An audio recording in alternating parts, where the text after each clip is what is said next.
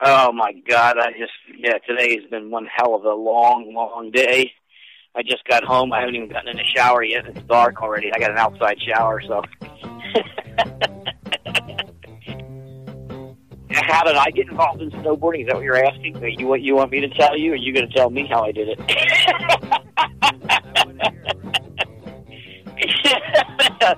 okay, you ask me a question. Let me answer it. This is Fucking Rad Snowboarding Podcast. I'm Shred Jesus, and this is episode 3. It's dumping right now, and I had one of the best days of my life at Baker two days ago. Waist deep, untracked. You're going to love this week's episode with snowboarding legend Chuck Barfoot. Well, the deal is, is Tom and I met back in Jersey in the late 60s, my hometown surf break. You know, we were both surfers. Tom was from Haddonfield. I was from uh, Beach Haven, New Jersey. And uh, we met in the summer and became friends. I was running my friend's surf shop. Anyway, we got to be good friends. And then in 1969, uh, Tom came out to Santa Barbara, and I, he was going to City College. And then I was going. Uh, I was still in high school, and I uh, he's a year ahead of me. And the next summer, I ended up going to to to uh, my community college because I didn't know where I was. Going. I thought I was going to be a physical education teacher and a wrestling coach.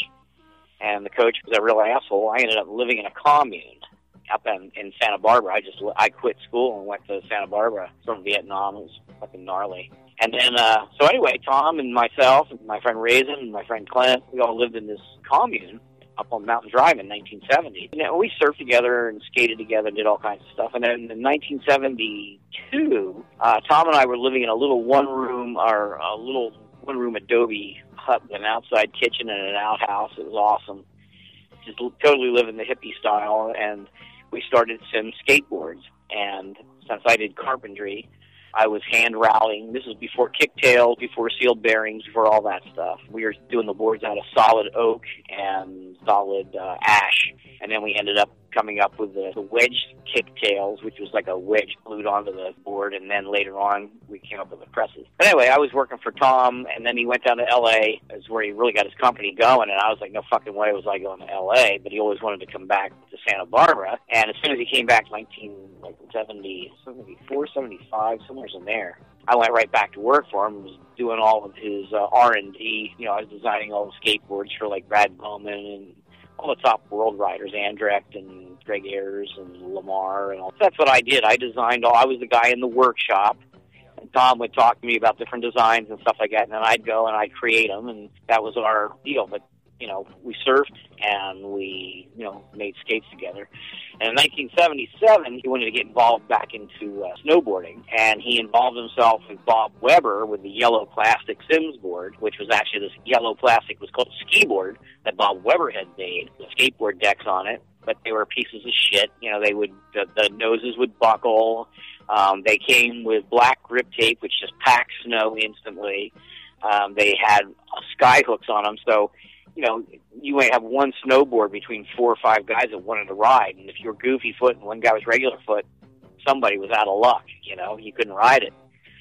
So my involvement getting started in snowboarding was definitely because of Tom. He came to me and he goes, "Grip tape sucks. Get it the fuck off there." You know, so we, we used this clear grip tape with silicon spray, which worked way better, but it still wasn't the true answer. But that was my first feelings with any snowboards whatsoever. So then I also I got rid of the sky hooks and I put the rubber strap down the center of the board, and that way Goofy Foot and Regular Foot could share the board. And then by doing that, putting that bolt and uh, the, the bolts that held the the rubber strap were on the nose and tail. Tom actually went and bought for his board and a couple of his friends' boards that were the noses were buckling. Went and bought some used uh, snow skis and bolted them on between the plastic and underneath the uh, skateboard deck which was a perfect spot for it, and the bolts just hooked it right up, and then that kept his nose from buckling. That was my first involvement with snowboarding, and I, you know, I didn't snowboard. I really couldn't give a shit less. And then that next summer would have been the summer of '78. Tom came to me and said, "Hey, you know, I want you to build me this."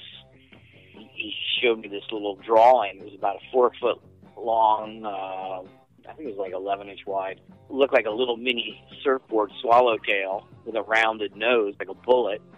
It was like a, you know, uh, a glorified, basically, uh, snurfer.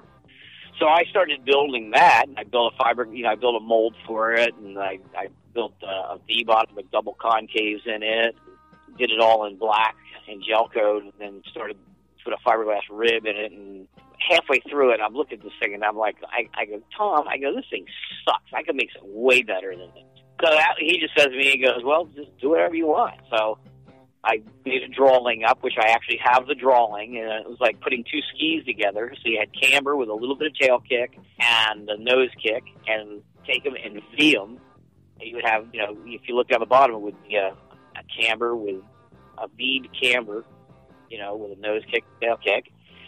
So I went to the Radden Boat Yard in Santa Barbara to figure out how I could make molds to make the nose and tail lift and all the cambers and how I could create all that stuff. And they kind of showed me how they were doing boats. So I ended up making a uh, a wooden frame with foam and then glassed it and put you know, gel coat, or not the gel coat, uh, mold release on it, and then just build it up like a fin, just solid fiberglass, you know, 10 ounce layers. You know, I did like 15 layers of 10 ounce. Yeah, I mean, it was a beast, you know, but the thing was, when I popped it off the mold, it had all the contours, so I had this big rectangle with a V bottom with camber, so I ended up cutting out my shape, which had like a, a pointier nose, and it had a whole lot of side cuck and tuck and swallowtails. And that was my very first board, so I hadn't even snowboarded yet, and I designed a board in my head that I thought would work, built the board, and then Bob Weber came into town, and uh, just before Christmas, drove out all the way to entry three between Alta and Snowbird in Utah. And I had still never had put my foot on a snowboard yet, but I had a board that I had built. So his girlfriend drove us up the top of these the switchbacks, and him and I got out. It was about 18 inches of wet snow, and strapped my board on and went came all the way down the hill, toe and heel turns. I even got pictures of my very first toe and heel turns all the way down the mountain. Came up to the you know came to the next switchback and just I was hooked. I was all over. I mean, it you know made it yeah made it top to bottom. The board worked great. It was just like surfing on snow, which is what exactly what I was trying to do and I was fucking hooked. So Christmas Day, 1978, I was just you'll see pictures of me holding my board up with my big Sims red, white, and blue shirt on, and my massive beard, and this monster of a board. You know, that was my very first snowboard, my very first time riding, and it worked great. So I just went back and started from that point on, just made a better board each time. You know, so I've got like this amazing collection of fiberglass, one of a kind, you know, prototypes that all work you know, with cambers and channels. And, I mean, I got a, I've got the holy grail of snowboard collections. You know, there's only a few of them that got a, got away from me that were the one of a kind. I mean, I've got 25 one of a kind. I mean, those boards are priceless.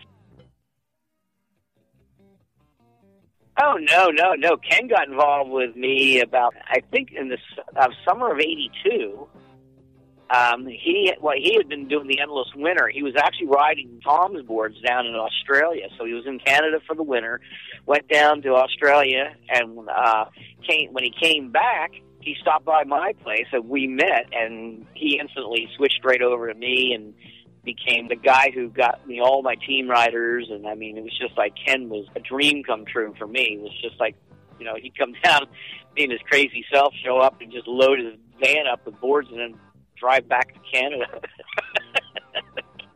Schwarty, uh, Doug Lundgren, Dano Pendygrasse, Alex Warburton, John uh, John Boyer, Don Smith. You know, Evan was my rider before.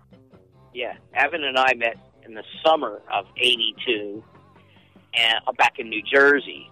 And him and him and Bob Boyle, I was like going surfing, and I see this little Honda with a freaking Burton sticker in the back of a Burton back hill, and I'm like, cool. So I left a big note on their door, just said, hey, I'm uh, I'm Chuck Barfoot. I make snowboards, blah blah blah. I'm back here, you know, for the summer, and I live down in Beach Haven. Here's my number. Call me.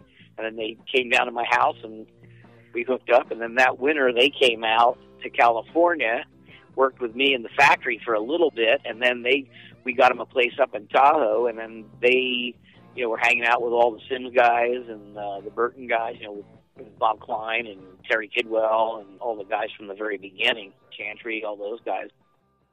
Well, Tom and I were best friends from the from '60s all the way up until 19, about 1981 is when things got weird between us, and that was not because of me.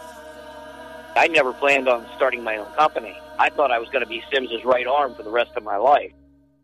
I was fine with that. Absolutely incredible, incredible person to be around. And him and I, I mean, just like we were so close. You know, I mean, surf always surfed together. Fucking always skated together. I mean, it was just like we fished together. I mean, it was just you know, he was like he was like he was my best friend. Yeah. What happened was is I think Tom ended up hanging out with a, a bunch of like really rich people, which changed his whole attitude. You know, he went from driving around in his little Volvo, bare feet, and him and I skating and fishing and meeting chicks and stuff together to like hanging out with people with BMWs and Porsches and all these people that like now that he was getting popular, you know, these are like rich Montecito people and they're like, oh, Tom Sims, you know, and all of a sudden Tom Sims is not Tom Sims anymore. And then his business was really kicking ass. So he would, he would, you know, he'd be in the middle of a meeting and then he would, he would come running down to the R and D, my little spot in the back, you know, where I have all my tools and shit. He'd come down and he'd jump, go get the boat ready, right? and I'd be like, got it. So he'd go back up in the office, you know, and everybody thinks he's like going to be there for a while, right? And I'd take off. I'd put the, I hook the boat up, take it down to Santa Barbara Harbor, drop it in, fuel it up, get bait, have the thing run, and and he'd come flying, he'd like he'd, he'd like split one of those meetings and just take off. And he'd come down there in his BMW, and come running down the dock, right, and just jump in the boat. And fucking, we'd go off and we'd go off to Sandbass City and go fishing he would ask me all these business questions that I couldn't give a flying fuck about, but I would give him, he knew I'd give him an honest answer because that's just the way I've always been. It's like, I will not, I will not bullshit someone. You know, it's like red's red, black, black, white's white. You try to get anything else, it's like, don't say it in front of me because I'm going to call you on it. you know? you know, and it was really fun. I mean, he'd ask me these things, and I would just kind of say, well, that sounds like a good idea that sounds like a fucking stupid idea, you know. And whether he used them or not, it was I. I was the guy that he bounced stuff off of because he knew he'd get a straight answer. So later on, like you know, all of a sudden he's like fucking hanging out, like I said, with all these rich assholes, and they're there. I mean, I can see it because I'm like his best friend, and I'm like, I can see what they're there for. They're there for what they can get from being associated with. No other reason. They're not there to help his company. They're not there to be his real friend. They're there just to take. So, I mean, I could see this shit. And I was just like, it made me sick to my stomach. But I was like, whatever, you know. It's like that's who you got to fucking deal with. That's your problem. Thank God I don't have to do that. So anyway, this this towards the course of the summer, Tom goes to me. He goes, yeah, he goes, go get the boat ready, right? And I'm like, so I get the fucking boat. I take the boat down and get it all ready. I'm all ready to go fishing, right? he comes down there like with this fucking rich asshole from Montecito and these two fucking hot chicks and goes, "Hey, thanks. We'll see you later." I'm like, "What?" you know. So I was pissed, right? So he fucking comes back in. They've been drinking beers and they're having a good old time. Blah blah blah blah blah. Calls me up and says, "Hey." I need you to come down and pick up the boat and fucking clean it. I said, you know what? You go fucking clean your own fucking boat, dude. Tom had a really bad problem with uh, not being able to sh- able able to share any limelight whatsoever. It was, it was just like there were stories written about you know uh, you know Sims and blah blah blah blah blah uh, from the skateboard industry and stuff like that, and and it was like and Tom had written in there it was like oh yeah you know and uh, Uncle Chucky or Bilbo Baggins which he nicknamed me right, but he would never mention the name Chuck Barfoot. He never said my name. That's one of the reasons I've done so shitty in business because I fucking always trust everybody. I'm just like I've been fucked over a few times. So I mean, it was just I'm still nice to people, um, that that because that's just the way I am. But I realized that you know in business it's like it's now it's the way it was when we first started. It's me and Ernie lost again, and it's absolutely fucking wonderful. You know, there's no arguments, there's no weird shit. It's like we both we both have the same work ethic. The original twin tip was designed by Ken and Neil Daffern, and Evan had a little something to do with it. They pressed those boards up in Calgary. It was the very first true conventional bottom double ended board. Now, the very first double ended board was the prop snowboard. Oh yeah, well, prop was made by a fellow by the name of Matt Donovan, and uh, up in Tahoe. But the thing looked like an airplane propeller. In fact, Ken and I saw him at the first Worlds, and um, you know, he, it was it was funny. He comes up, Ken and I are sitting there talking, and he's just the nicest guy. And he's talking, he's all excited about the snowboard he designed and blah blah blah blah blah blah blah. And I'm like, well, do you have one here? And he's like, yeah. So he goes, here, come on, check it out. So we walked outside of the. I see this board, and I almost started laughing because it was so fucking weird looking, right? But I didn't want to bum him out because he was such a nice guy. And Ken and I are like, at this thing. What the fuck is this thing? It looked like an airplane propeller and it was kind of designed, but it had, you know, it was the same on both ends, and nobody at that time rode fakie. Okay, everybody rode strictly strictly directional. No one rode b- backwards. He walks up the hill a little ways, comes starts coming down. He was goofy foot, comes down, you know, regular, reg, you know, goofy foot, switches fucking stance, does a 180 and switches stance, does a couple of turns, switches it back around to his normal stance. Switch. I, I'm like, I'd never seen anything like that before in my life. I was like, what the fuck? So I'm like, he goes, you want to try it? And I'm like, yeah. And I swear to God, dude, I could not ride that thing six inches. It was sort of like if you put trucks on a skateboard backwards and you had to lean the opposite way to turn, right? It was the weirdest fucking thing. I tried it for about five minutes and I couldn't go six inches without falling flat on my. I'm like, how the fuck do you ride this? And he ripped on it, right? But it was like it was like it had to be like this kind of genius, weird personality to be able to ride one. And there was one other guy, this guy Vince rode one for was on his team, and he ripped shit on it too. But anyway, that was the first, that was the very first double-ended snowboard. But it was like it was a piece of plastic. It was not a conventional board. Now Ken and Neil did a conventional bottom with a light camber under your feet and an early rise in the nose and an elongated nose and tail, which were almost almost similar. That was the very first twin tip, true twin tip, and then then we of course went and moved on from that one. There were only a few of those made. I happen to have one, but it's in the Vail Museum. Ken doesn't even have one. He's so bummed. He says, "Fuck, I don't even have one." There may have been ten made. Yeah, and I've got one of them. And in fact, I got the one I think that was on the cover of the very first Transworld Snowboard magazine with Dave Achenbach flying up in the air. Well, the surf, we were the ones that started the whole thing. There were no skaters involved in snowboarding whatsoever in the beginning. It was strictly surfing on snow. And if you look at the boards, you can tell the design. Now, once we were allowed to ride hardpack in 1983, then that was when building boards with a double end which now brought in skaters. And when the skaters came in, there was a big difference in the way that the styles went. I mean, see, I st- I still love watching guys ride surf style, you know, powder run and stuff like that. I mean, I enjoy watching the guys ride the park, but I, no fucking way would I want to do that shit. That's not snowboarding. But that's what 95% of the world is doing now. I always mention Dimitri because it was, in fact, it was really funny. Tom and I used to, after Tom and I separated or went our separate ways, we butted heads for a few years. I always tell it exactly the way it was. I remember most stuff like it was fucking yesterday, you know, and I was Tom would be telling a story about when something started, you know, when he started to take it off, and it would be a certain set of dates.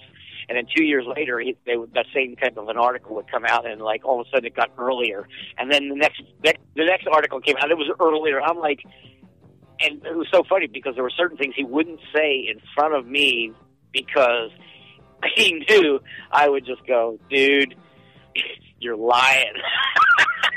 you know? And it wasn't because it was just because I hated I hate. Tom said something to me that stuck in my head forever, and this is when we were fully together. He goes, "If you get it written in the magazine, it is, you know, basically it's the law. So you can write whatever the fuck you want." And people read it, and they go, "Oh, I read it. It has to be true." I'm like, God damn it, you guys weren't even born then. you know, how the fuck do you know what the truth is? if it's written, it's the law. And I'm like, oh my God, you're right. I've been around the world a couple of times with this whole thing, and you know, tried to butt heads with the big boys. It doesn't work for me. I'm not a big business guy. You know, I do it for the reasons that it puts a smile on my face and I get to go ride with a couple of friends. You know, that is exactly the reason I do it. And the deal is, is I don't need to be a millionaire. I mean, I live in a little fucking shitty ass trailer, you know, but it's one of the coolest places you ever see. I just want to make my living making boards. That's it. That's all I've ever done, you know. Things were so slow 3 months ago that I was ready just to quit everything. I was like, I give up. Well, my my favorite trips ever were going up with Ken back in the old days, and we're going off and just shredding powder. In fact, you ever see that powder shot of me where I'm just I got the yellow jacket on and I'm just laying out a big powder turn? Yeah, that's like my best shot of me ever. That was on that was on one of my favorite trips with Ken. And then I'll tell you some other stuff was really fun. Was just being up in Tahoe like in 1982, 83 with Bob Boyle and Evan Feen and I mean, I've got film footage of that. Well, my friend was shooting a 16 millimeter Bolex, and we we're riding rubber straps. We made our own snowboard park, and we're like, you uh, uh, if I send you the footage, you'll see we're he's Evan and Bob are doing like hand plants and stuff off these little little quarter pipes and shit that we made on the side of a mountain that we had to hike up to ride down you know, it was 82, 83. There was no parks. The sports got so big, I can do direct sales where you make more money. Once you buy a board from me, you automatically get like a hundred bucks off for the rest of your life. And the people who support me, they're like family to them. Designing this new hybrid for me was just absolutely, it just had me gaga. It was like I was in the old days. It was like I took my I took an older outline from back in the day and made it clean, just did computerized lines and just made everything so they flowed perfectly. Put just a tiny little bit of camber under your feet and a really elongated early rise going up into the nose so that the board will be faster than shit. And you're way in the back seat. And then also there's a little early rise before the swallowtail. So if you're riding hardpack, you can actually turn the board fakie and ride on hardpack I mean, the, the, the, these things are going to be so much fun to ride powder. I'm I'm dying. I'm jonesing. I, the thing, the good thing that's come from it all is like you know, Ernie and I have, like I said, we've been through it all. And now it's like we realize there's two people that will never fuck Barfoot. one me, one Ernie. We're going to be okay. You know and that's all that matters.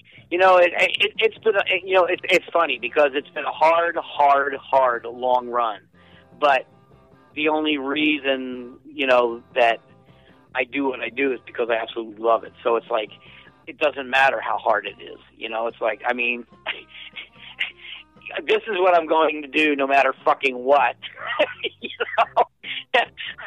I mean, until I find I'm not breathing anymore, and I mean, I'm getting up there now. I mean, I'm 64 years old for Christ's sake, you know. So it's like, yikes!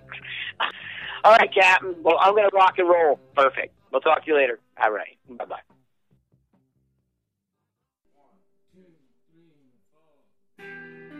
Fucking rad shoutouts this week to David Christoff from North Vancouver. He correctly identified most people from our preseason teaser. Congrats, Dave. You've won a beer Cuda courtesy of Burton Canada. Thanks for all your patience as we figure out iTunes. We're trying to get approved, and I think we're almost there. Chuck mentions his favorite picture of himself snowboarding. I'm going to use that for the episode. I'm also going to post mine on our Facebook page, and we invite you to post yours. That'd be fun. Well, snowboarding was definitely by that by by 1983. A few of the smaller mountains started to open up to letting us use the uh, chairlifts and stuff.